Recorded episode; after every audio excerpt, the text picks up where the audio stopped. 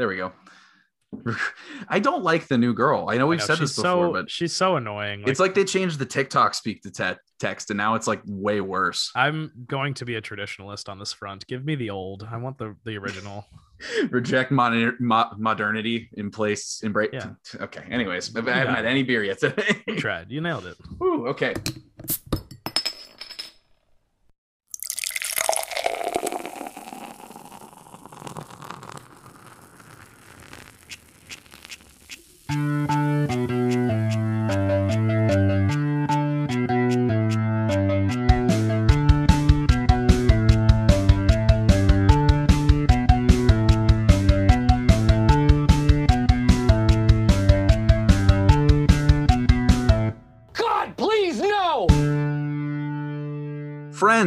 Romans, city men, screw the countrymen. Welcome to episode 71 of the Quarter Life Crisis podcast.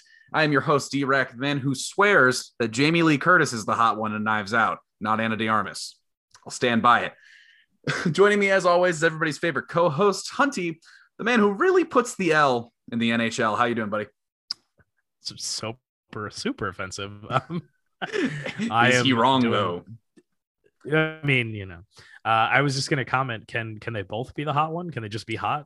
Competition? But I'm going to the theater. I'm buying a ticket to see Jamie Lee. I don't need to see Anna. I could argue. Okay, that's fine. But I'm good. I had my first Popeyes in like 5 months today. It's very tasty. It was a grand feast that I had. It was great. Well, what better way to cap off a grand feast than with a beer? So, Hunter, what you drinking? I went to three different liquor stores today to find one that had a nice variety, and I ended up settling for a New Belgium Fat Tire. So that's what we got today. Do you love a Fat Tire? Remember, I've told you the story about how I drank a 10-minute-old Fat Tire. Yeah. That was probably just for that fact alone, the best beer I've ever had. Very good. Not the best beer I've ever had, but I actually stole one of your porch rockers, Sam Adam porch rockers, that you left in my fridge. It is a lemon radler, and it's only 5.4 ABV, so it's a nice little day drinking beer. There you go. And it does lemon beer right. I don't like what's the other one? Lime and Kugel. Yeah, those are fine. I don't like those at all. Too lemony. Those are fine. Well, that's like a shandy though, so like that's true. Summer shandy or whatever it is. Too many different types of beers, and we are those craft beer guys. But Hunter. We got some stuff to talk about today. I sure hope so. The first of which is something that you're not going to know nothing about, because this past weekend and going into, I believe, Wednesday, we are celebrating E3. And E3 is a convention that happens every year where developers tell the world about the newest video games that are coming out. Mm-hmm. And I know how much you love video games, so we're going to talk about them. So much. I've got three different like kind of rapid fire topics that we're going to take a look at, but I've tried to make them as Hunter friendly as I possibly could. You are a gentleman and a scholar. So the first thing that we're going to do is we are going to take a look at a quiz that has to do with one of my favorite games of all time, Animal Crossing. And we're going to find out, based on our personalities, what Animal Crossing villagers we would be. If you don't know, Animal Crossing is a game about you are a human and you move to an island and everybody else on the island is an anthropomorphic animal. And it's a lot of fun and you do daily tasks and it's nice little life simulation game. And there are, I think, 400 different villagers that can move to your island. So we got a 1 in 400 chance of being anybody. We'll see what happens. I will take those odds every time. So Hunter, 400 to 1 odds, slap that.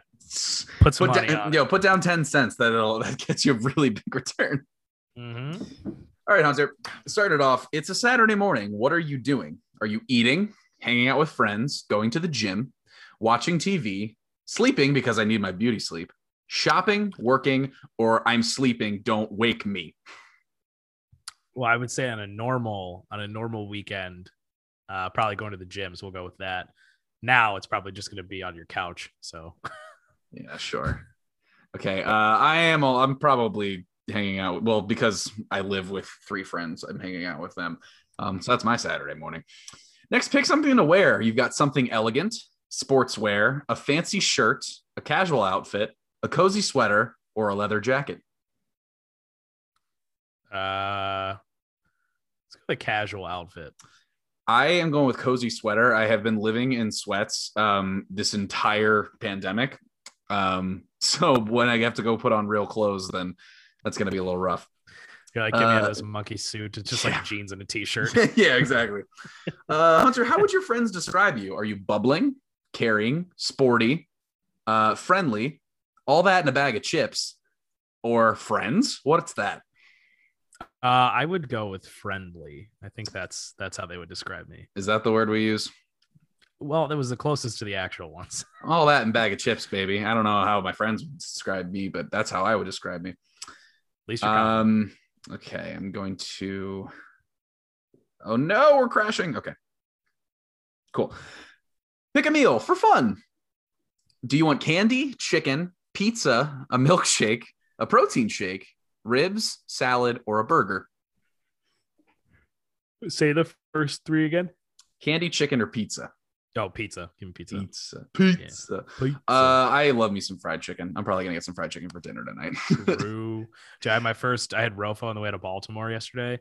So good. Yeah, when you get Rofo after too long, you can say anything you want about Tim Hortons, but Rofo will never leave me. Mm-hmm. It's always in my soul. And last but not least, pick a color. We got blue, white, black, purple, yellow, red, pink, or green. Give me purple. Purple. I would pick orange, but it's not an option. So I'm going to go with red because that's my Maryland pride showing. There you go. All right, Hunter. Let's see. You got a normal type. Man, come on. Normal types are like, to say one of my favorite villagers was a normal type. Her name was Fauna, and she was a deer, and she lived on my island for 7 months until I deleted the island. So she was gone for good. And then I got sisterly, the worst villager type. Hey, at least I got a normal. God, we got absolutely roasted by BuzzFeed today. So yeah, well, BuzzFeed woke up and chose violence against. I will say though, I think Raymond is one of the best. He's like one of the most universally loved villagers. He's just a cat in a suit with glasses. And I think he's a normal type. So you are a hot commodity, it seems. All right. That's cool. I'm down for that. Cool. So that's part one of our video game extravaganza. Part two, I also recognize that the Olympics are coming up this year for some reason.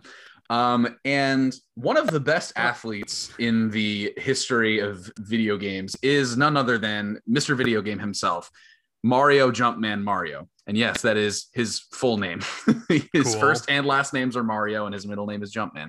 Neat. So I took a look at a video of people taking a look at the physics of how Mario moves in his first game, Super Mario Brothers, or in his first solo game, Super Mario Brothers. And they compared his athletic feats to the masters of the same category. So we're going to play a little game called Mario versus the Master. Okay. And I got 5 different athletic skill competitions.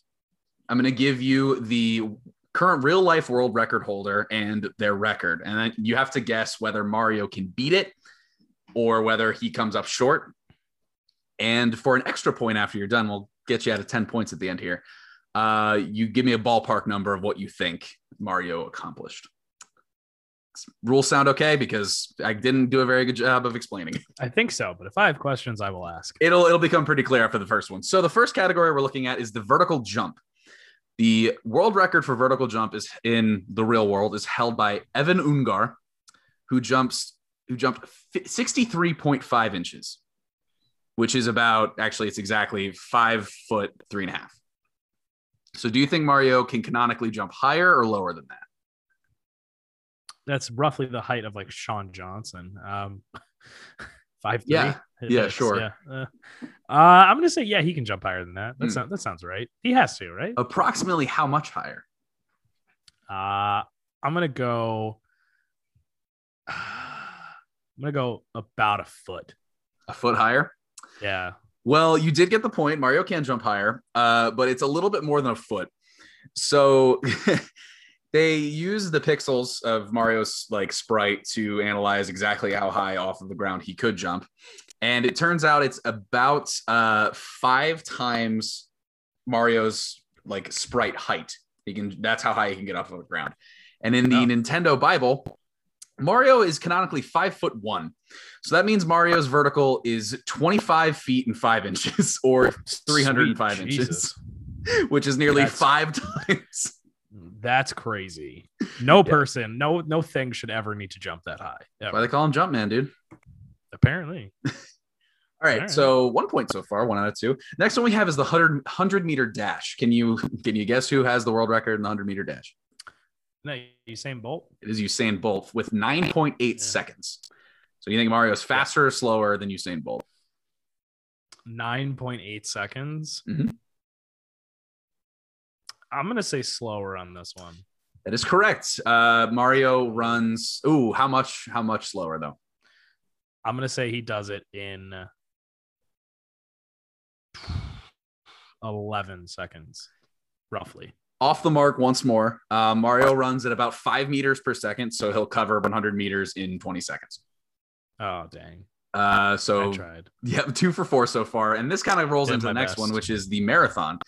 The world record marathon holder finished the marathon in just over 2 hours and 7 minutes. Now, considering that Mario is a video game character and never gets tired, and he can keep up that max speed of 5 meters per second, or that's about 11 miles an hour, I think, indefinitely. Do you think Mario can finish a marathon faster or slower than 2 hours and 7 minutes? Yeah. Ooh, really? Coming off the cut. No. If so you can keep that up for... Come on. It is slower. How much slower do you think? Are we going by okay, so it's by time, so by how many minutes? I don't even see how that would be slower, but I'm going to say, I don't know, 3 minutes slower, 5 minutes. It was 13 minutes slower, just about 13 minutes and like 5 seconds slower. So Usain Bolt, I think that averages out to like a 26 miles per hour or something, like 26 or 27 miles per hour. Dennis Cometo, excuse me, his world record pace for the marathon, he had an average pace of, I think, 12.17 miles per hour. 5 meters per second translates to a little over 11 miles per hour. So he's just coming in behind him, but my man's is fast. Yeah. For a 400-pound Italian man, he's doing his best. The next one we have is the long jump. So Mike Powell set the world record for the long jump, jumping 8.95 meters. Okay.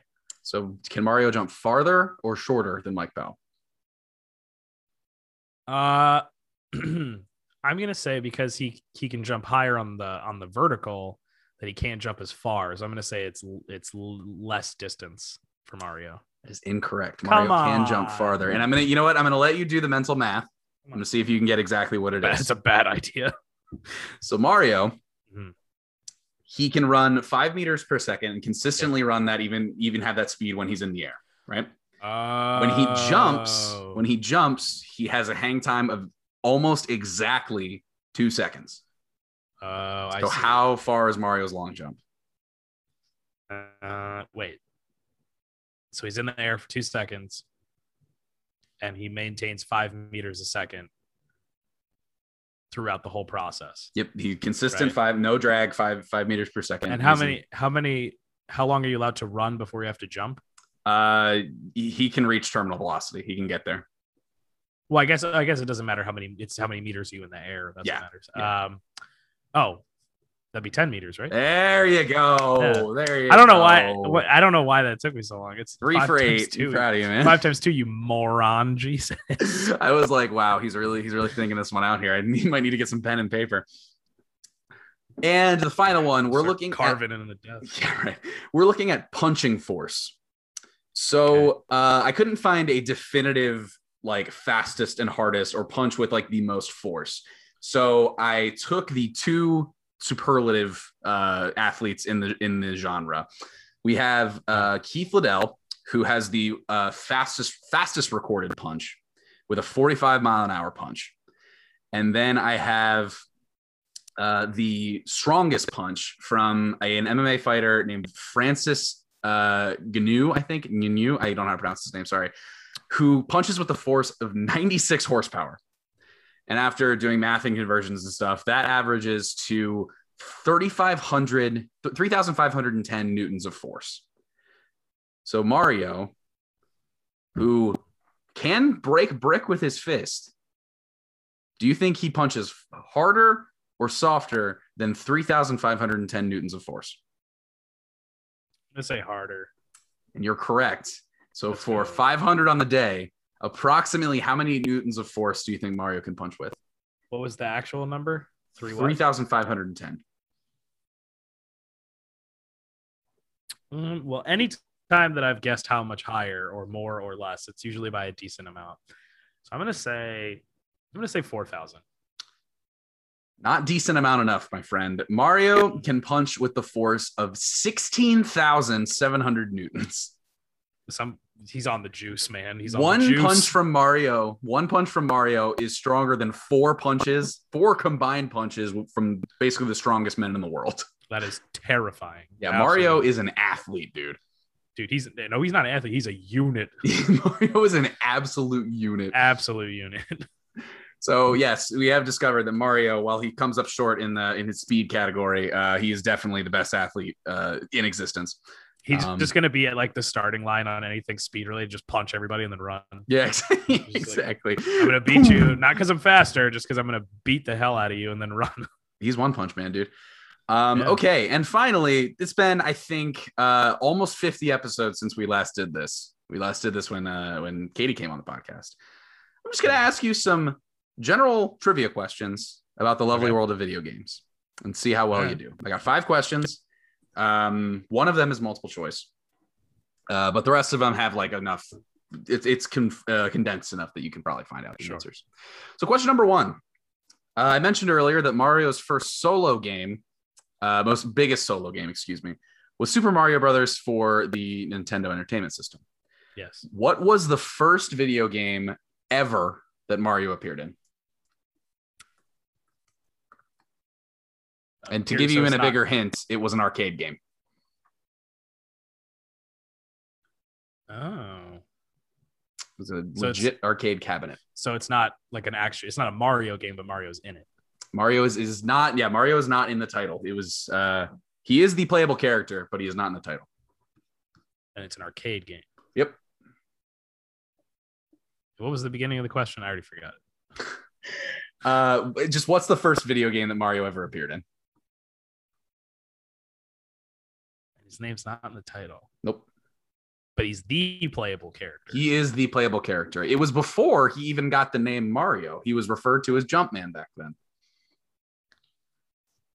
This is testing my knowledge. All right, I'll give you another hint. In the game, your objective is to climb up ladders and jump over barrels to save your girlfriend.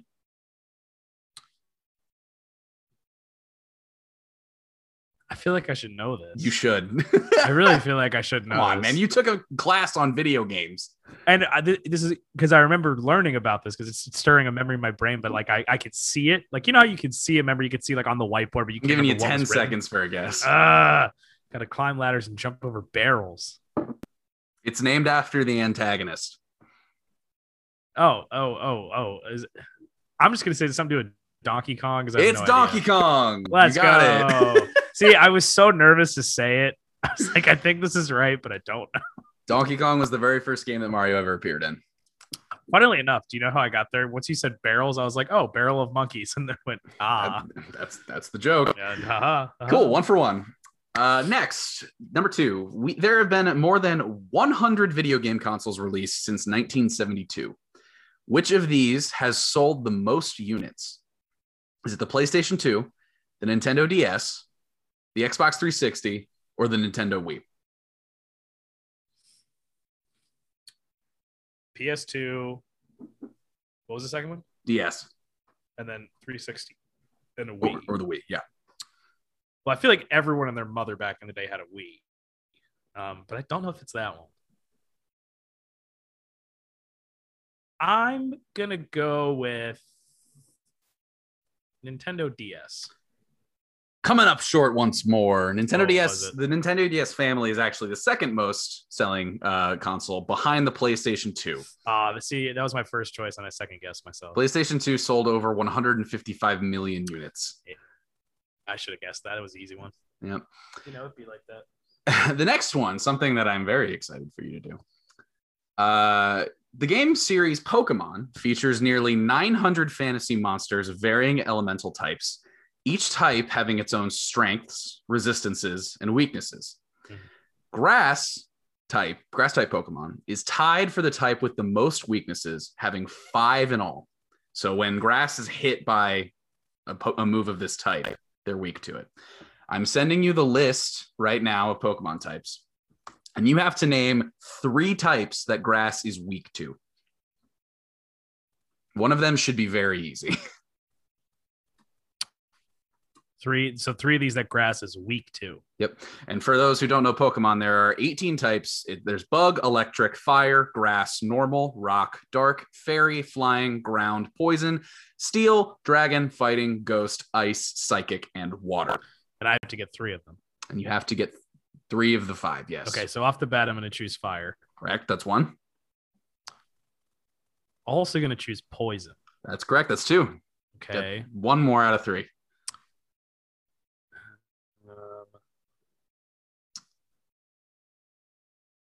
I don't feel like that. That doesn't make sense to me. What are you thinking? Talk out your logic. I was thinking electric because you can just like fry the grass, but also that would just be fire.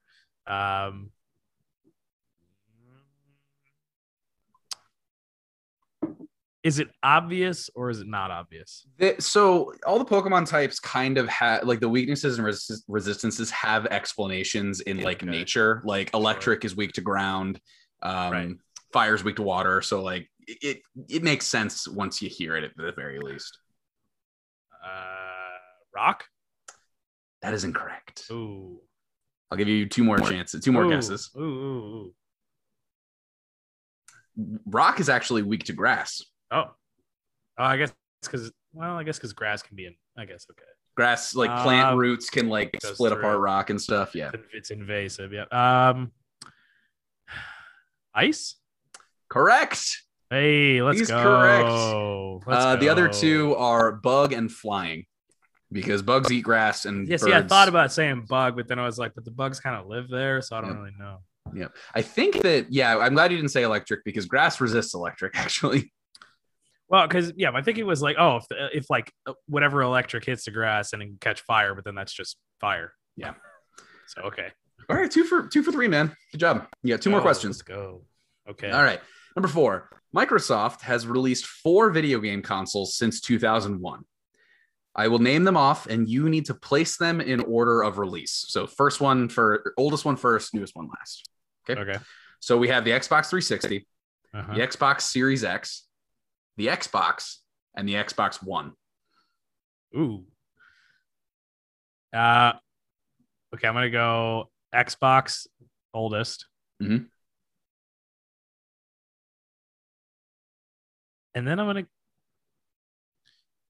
Oh, wait. And then it's Xbox Series X, right? Keep going. Xbox 360 and then Xbox One. So close. What did I do? Xbox Series X is the most recent one. What? So it's Xbox 360, Xbox One, Xbox Series X. It's the stupidest naming convention, right? What does the Series X look like? I feel like I haven't heard about this at all. I'll say there was a meme on the internet that it looks like a refrigerator. Yeah. Okay. Yeah, it's that one. Yeah, play Xbox. That's been a joke since the Xbox One was released. It's like it's the third Xbox and you're calling it the Xbox One. Well, yeah, I knew Xbox One was after 360 that was because it was like, well, who named these? But then also like once Xbox 360 was over and I got a PS4, I just jumped ship. I was like, I don't care about this anymore. Yep. You know who has the best naming convention? PlayStation. It's 1 through 5. That logic. Yes. Logic. And your final question to get above 500 on the quiz. Let's go. Worldwide, what is the best selling professional sports game franchise? Ooh. I know you like sports games. I do. Worldwide? Mm-hmm. It's definitely not Madden because that's the States.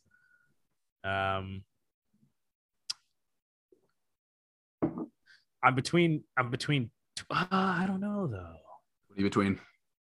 I'm between because 2K is a very popular game, mm-hmm. very popular, but I don't know how it's popular globally. I just know basketball's popular globally. I'm gonna go with FIFA. That's what. Ding I'm ding ding ding with. Ding. Yeah. FIFA has sold. The FIFA franchise has sold over 285 million copies. Second on that list is Madden, that has sold 130 million. Wow. Worldwide, and I think 89% or something like that are in North America. I wonder if 2K isn't as high on that list because for a while they were competing with EA Sports for NBA Live. Yeah, that might be a thing. Yeah, but when it comes to sports games, it's either FIFA or it's Madden. Like the other FIFA, ones don't hold a candle. It's FIFA and then a big drop off. Yeah, in America specifically, I don't know. I couldn't find the numbers of FIFA just in America, but I feel like even then FIFA would surpass it. Honestly, FIFA is one of those games where like every once in a while you just want to play like one game of it and you're like, cool, this was fun. It's also one of those things like I don't care about soccer, but everybody that I know knows that likes soccer likes FIFA. They're good games. They're not bad. And I love the NFL, and I haven't played Madden in like 5 years. So I love Madden. Madden's I know you so do. Fun. You're a real gamer. Madden. Okay, I just like playing GM mode, man. It's a good time. You go. Thank you for indulging me. I hope you got a little more learned on the world of video games. Joe and I are going to be tuning into Nintendo's Direct tomorrow because we want to see who the next Smash Brothers fighter is. Really hope it's Sora. But anyways, I'm speaking of sports. I'm going to pass it off to you for a second, and we are going to continue with our NHL playoff selections. Yeah. So I'm going to talk as I pull these. I don't even know if I wrote these down, but anyway, I forgot what we talked. I forgot who picked who, and I'm pretty sure I have it here somewhere that I totally. Oh, here we go. NHL picks. Okay. So through the first two rounds, our predictions were wildly incorrect. Yeah. So the final four as it stands are New York Islanders and Tampa Bay Lightning, and then Montreal and Vegas. Montreal is not supposed to be here and they're probably going to get slaughtered by Vegas in the series, or they might just keep on trucking and go crazy. But that'd be fun. But so through round two, Derek's picks to go to the final four were Boston, Toronto, Colorado, and Tampa. You got one of those correct. Cool. So the remaining two is Tampa versus New York Islanders, and then we have I'll fix that later. Vegas Golden Knights versus Montreal. So, Derek, who would you like out of Tampa versus New York? Tampa versus New York. I think Lightning is favored, right? They should be. They're a much better team. And I cannot. And it's the Islanders or the Rangers. Yeah, I don't know. The Islanders. Well, I cannot support anything in the peninsula of Long Island. So, no, we're going Tampa Bay. Yeah, I'm going to take the Islanders. In the series. Somebody call the Pope. Hunter is being sacrilegious. I know. So here's my thing. I don't want to pick them, but I'll pick them for two reasons. Number one, I think that they are the way they play hockey is so hard to beat because they just play a very defensive game, but then they also can score when they want to. Sure. And they have a way of getting inside the opponent's head and just frustrating the living hell out of them. And I think that's when you play a team that's really skilled like Tampa, that can happen. Plus their coaches, I'm confirmed, is one of the best coaches of all time, Barry Trotz. So I'm taking them just because it was the exact same conference final last year, and the Islanders almost won. So I feel like it's revenge season, and they're just bound to just piss everyone off. So I'm taking the Islanders. Moving over to Vegas and Montreal, who you got? I mean, you're the one who said it. Montreal shouldn't be here. I'm going with Vegas. Correct. I also am going to go with Vegas. I think the series could end up being game one's tonight, so we'll see how that first game is. But potentially, I think that if Montreal looks good in game one, but otherwise, I think it's going to be like a 4 or 5 game series. Okay. Okay. For you now, for the Stanley Cup final, you're going to have Tampa versus Vegas. And who would you take? That's a good matchup. Who would you take in that series, Derek? If it hadn't been the Caps in the Cup those few years ago, I probably would have been rooting for the Knights. So, and I'm going to go with my heart rather than my brain, because honestly, the brain has less hockey things in it than the hearts. So I'm going with Vegas. At this stage, I also am going with Vegas because I think the Islanders would get there, but then run out of steam because Vegas looks unbeatable right now. They're incredible. They took Colorado, who basically everyone's saying whoever wins that series is going to win the cup in Vegas. Sure. But they won it so decisively. Like they won 4 straight games and absolutely dominated Colorado, who's like just as good as they are. Did they sweep them? They're dominating teams that are as good. No, they lost the first 2. They should have won game 2, and then they won 6, 4 straight. So they basically outplayed them for 5 straight games and just happened to lose one in overtime. And it was dumb. So Vegas is just on a mission. They're on a tear. And plus, like, if they don't win the cup this year, they're going to have to do major things to their roster. So it's like now or wait a couple years, but sure, they look real good. So we're both picking Vegas. We should know in about 3-ish episodes. Well, a little less than that, like 2, yeah, maybe 2 episodes, probably 3 though, because that's how time works. These series usually go 7 games. So hopefully we're correct, because I don't want to see the Islanders win the cup. Yeah, so I also don't want to see Tampa win the cup because they won last year. I always like having a different winner every year. Sure. It's more fun. It's good for the league. Hell yeah. Okay, so when will the Stanley Cup Finals be? Sometime in early July, I believe. All right, so we will have a couple episodes between now and then, but we will keep us updated. The series will probably be over mid next week, and then we'll get into so that'll probably be end of June, early July. Sweet. So one more thing to talk about before we get into our Infinity War review. Most recently, with the announcement of Paramount Plus, they've announced a few reboots and revamps of some old Nickelodeon series. They've already, I don't know if it's been released yet, but they've already been talking very heavily about the iCarly reboot. They, a long time ago, I think it was in the Super Bowl, they announced the prequel to SpongeBob SquarePants. And most recently, the Rugrats 3D CGI reboot, which just didn't need to happen 20 years later, 30 years later. Good lord. So I thought it would be fun to look back at the shows that defined our childhood and make a nice little tier list of late 90s and early 2000s Nicktoons. They're not cartoons, they're Nicktoons, so I've taken every Nickelodeon, like actual Nicktoon, under like the brand, from 1998 to 2005, because once I got to 2006, it was like getting to shows I don't really remember, like Cat Scratch and like LT Gray. Like I vaguely remember them, but not enough to throw them on a list.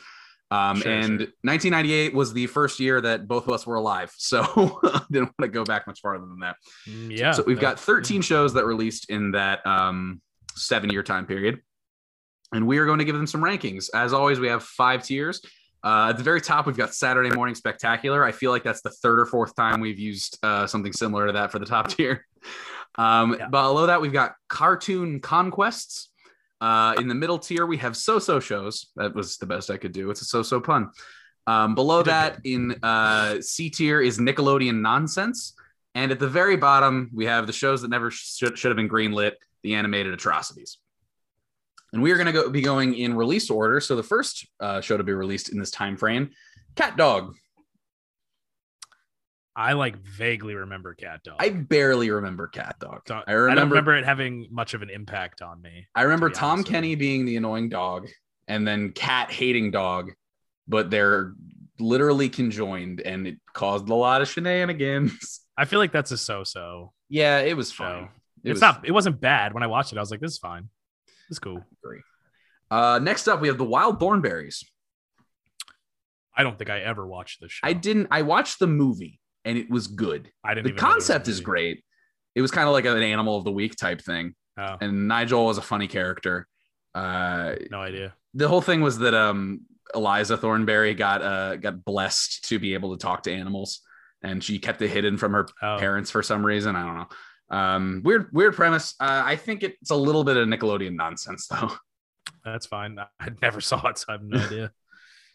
Next up, originally released in 1999, the show that everybody knows and loves has a special place in most people's hearts, SpongeBob SquarePants. You already know where that goes. I have a counterpoint. Oh God, what? If we're judging from our period of watching SpongeBob, like from 99 to like 2003 or whatever, I would agree with you. The fact that it has lasted for more than 20 years says something about the direction and also the quality. Because I would argue that I don't remember any single episode. There's nothing memorable for me from SpongeBob for any episode after the movie came out. And that was like 2006.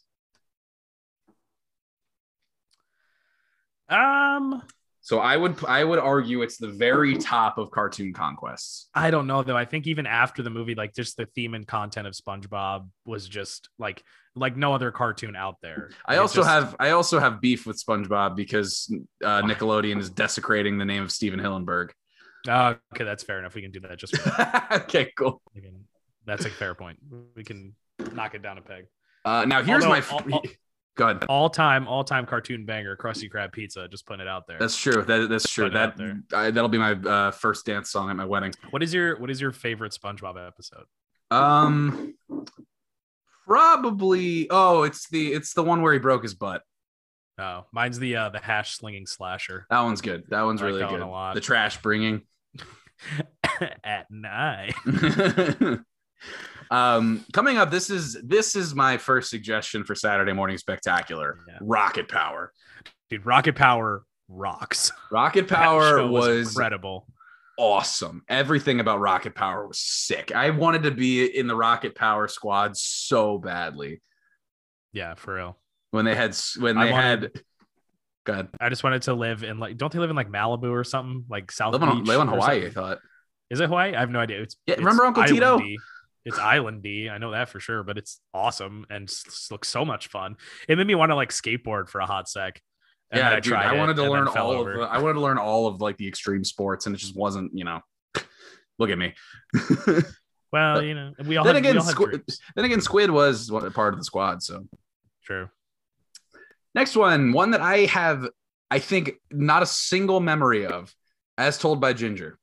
I do remember this. How was it? Did not like it. Okay, that's going an animated atrocity. It was like the animation was creepy, and I just did not enjoy it at all. End of story.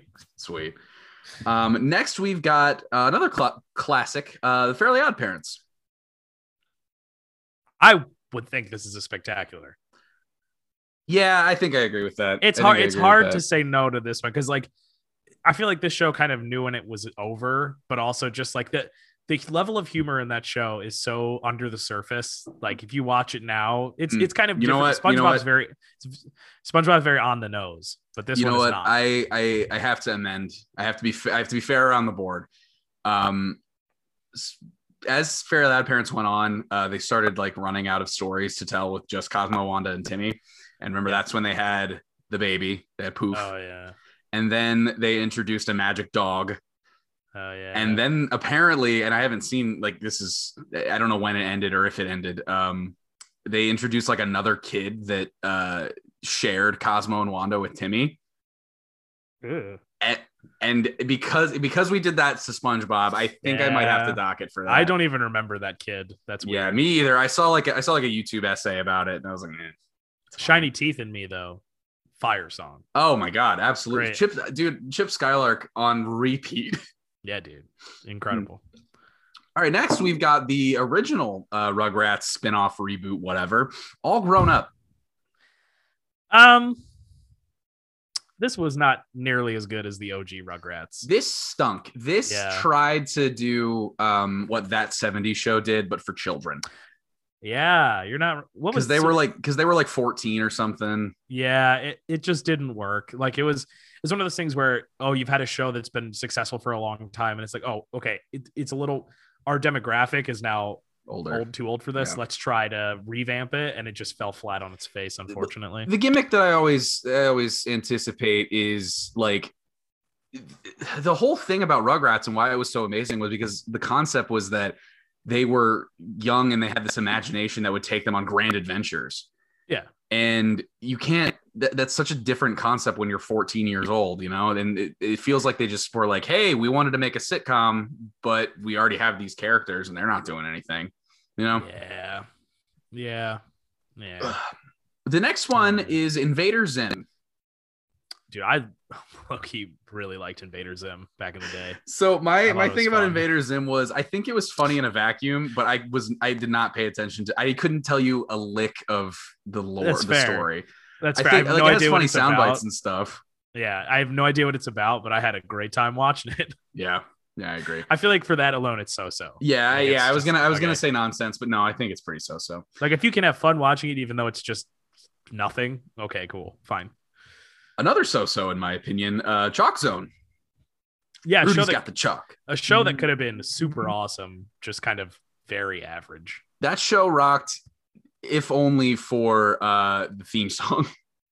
Yeah, true. That theme song was sick. That theme song was very good. The concept was great. I only remember the main character, and because the theme song goes, Rudy's got the chalk. Rudy's got the chalk. That's pretty much it.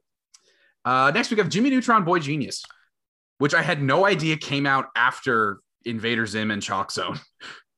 That makes sense to me based on like the quality of the animation. You know what? I think the movie came out before those, and then they turned it into a series. That's what it was. I like Jimmy Neutron a lot. I think it's really Saturday Morning Spectacular. That's a really good show. I agree. For sure.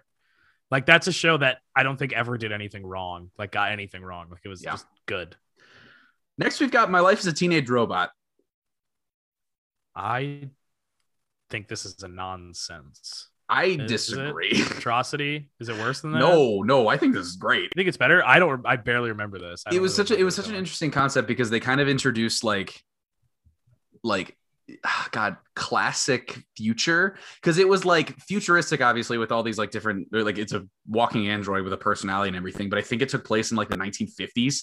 Or something. It was like they had like old school diners and stuff that they would go to. It was I really liked it. I think it's at the very least a so-so. All right, that's fine. I don't really remember it. Next we got Danny Phantom. That show rocks. That show was Saturday Morning Spectacular. That show's incredible. That show had such a very distinct like first season, second season, third season. We're done. Like Dan Harmon told the show story he wanted to. Had incredibly interesting characters, developed them all to a point, and was like, nope, we're done now. That was great. Yeah. Enough said. Nothing else to say about it? No. It's cool. Just all good. All true.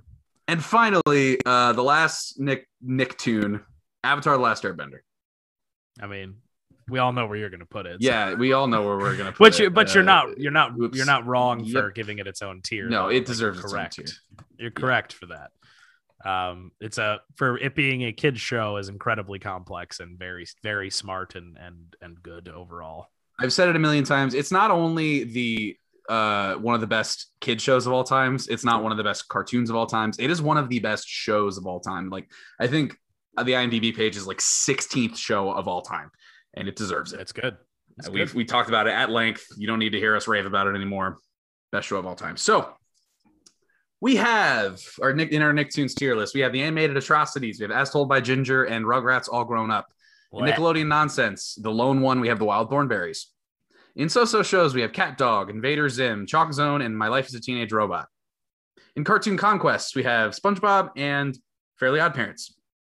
In Saturday Morning Spectacular, we have Rocket Power, Jimmy Neutron Boy Genius, and Danny Phantom. And sitting on top of its pillar, which is where it deserves to be, Avatar, The Last Airbender, Hunter. How great were Nicktoons?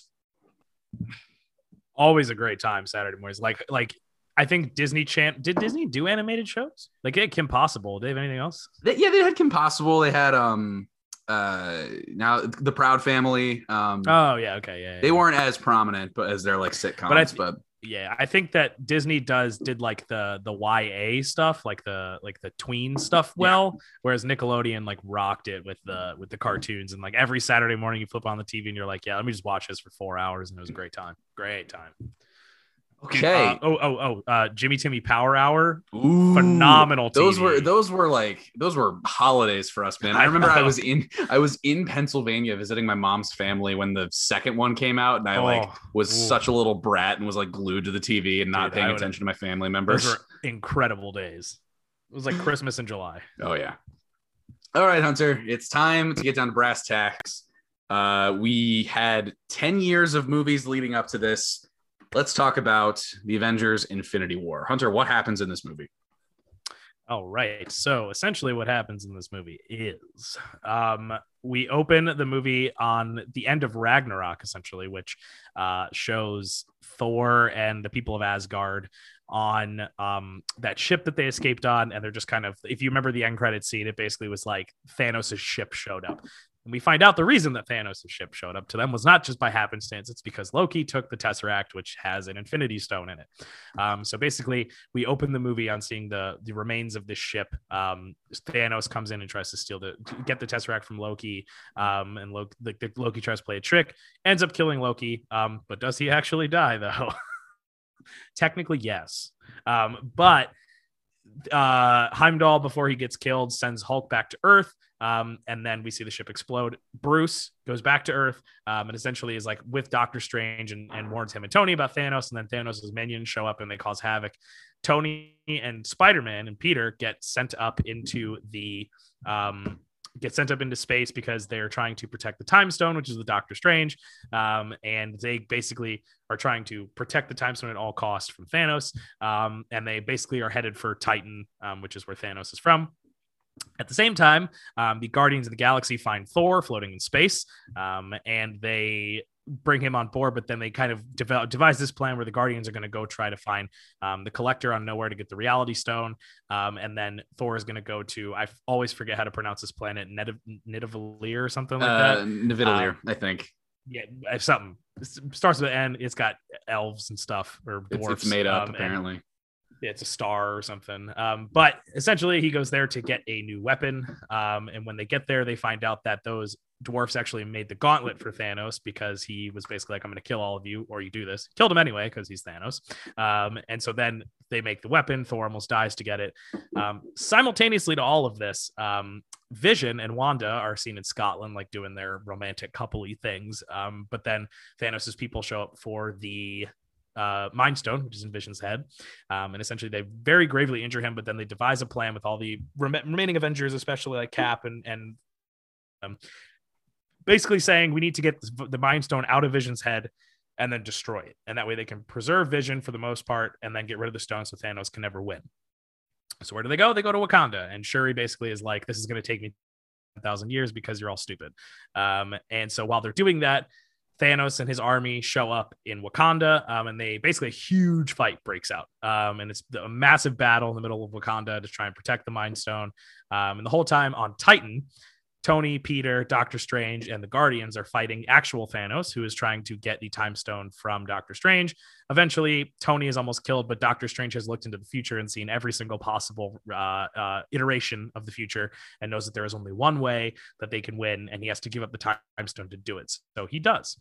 And then Thanos leaves, stranding them on the planet. He goes to Wakanda, basically overpowers everybody, gets the Mind Stone from Vision, kills Vision in the process, and then in one snap of his finger snaps away all half of existing life. So then you get to watch basically half of your favorite characters die on screen, and it's super haunting and traumatizing. I'm trying to think if I missed anything critical here. I don't think so, but that's how the movie ends, is with everybody, half the people dying, and then Thanos is like, I'm gonna go chill on this farm now, and then Thanos won. He did. What's your rating of the plot? I gave it a 9. I thought about giving it a 10. I don't know why I couldn't do it. I just couldn't. I think I've got it a little bit. I also gave it a 9. And the reason that I didn't give it a 10 was because, and I know this is like very nitpicky and it's being very annoying about it. But they needed to do it to get the ball rolling and get all this, like all the heroes together. There were just too many contrivances, and contrivances is not a plot hole. Those are different. It's just convenient. Too many plot conveniences to get everybody in the same area. Like, how did Heimdall know to send just Bruce Banner back to the Bleecker Street? Yeah. Peter Parker just happened to be on a field trip to MoMA. The Guardians just happened to be the ones to pick up the Asgardian distress call. Thor just happened to smack on their windshield. Like, there's just a lot of like little things that I'm just like, these are, I get why, and it's not that annoying. But I think that's what's holding me back a little bit.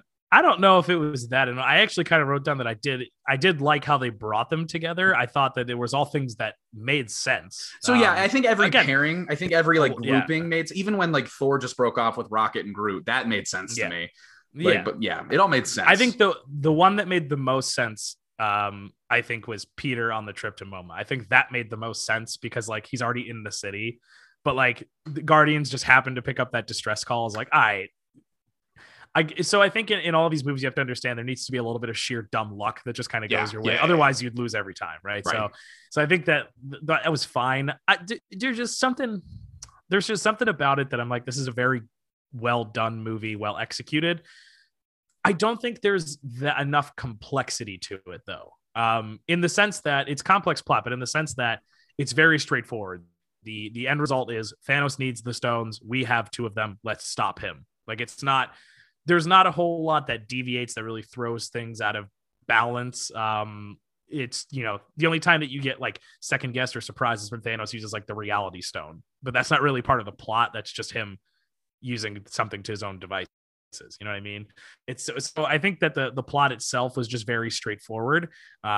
I wouldn't say that I would give Endgame a 10, but in contrast, like Endgame has so many moving parts to it that it's like you have to really keep up and figure out what's going on at all times. That because everything they do is ramifications everywhere else in Endgame, right? But in Infinity War, it's just kind of like you stick to your assignment, do your mission.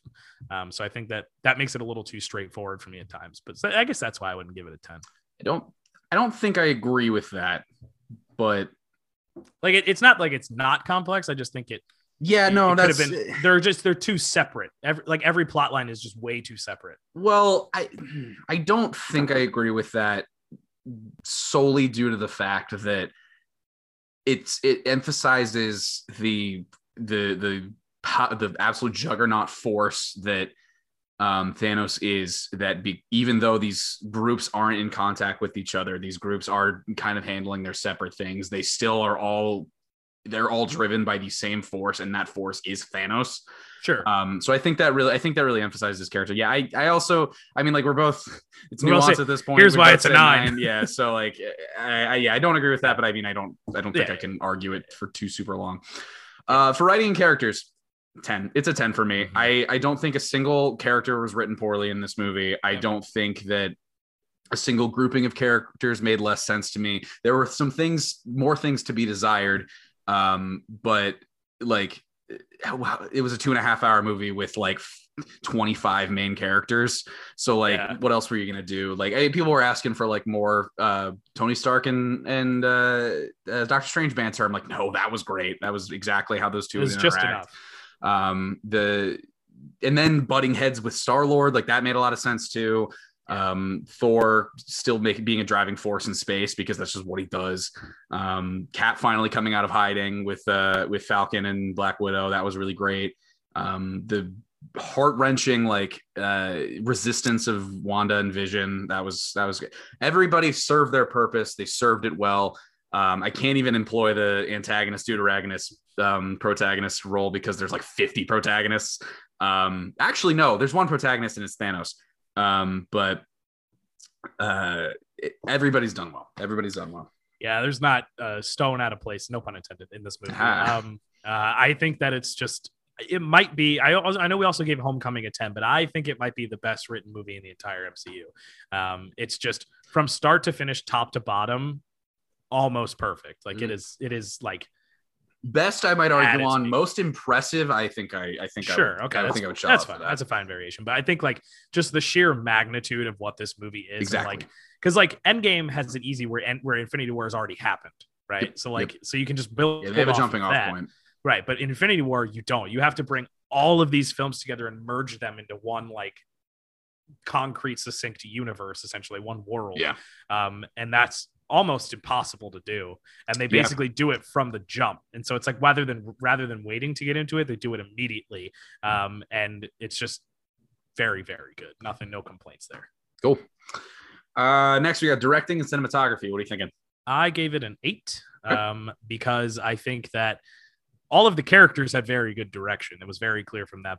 I think the one thing that I really appreciated about this movie is that the Russos, while not having directed every movie, did not, which we'll see in Endgame, entirely, they don't change characters based on what they've already seen. So it's not like, oh, we see, you know, so-and-so is this. They kind of keep the direction true to what the characters have already been previously shown, which in a connected universe is hard because you want to, you know, put your imprint on it, but they put their imprint on the movie in other ways, particularly with the action fighting sequences, because the, you know, the Cap sequences were already really good in their movies, but they just kind of brought the aesthetic from all of those other franchises into one movie. And so I think that that is a product of good direction.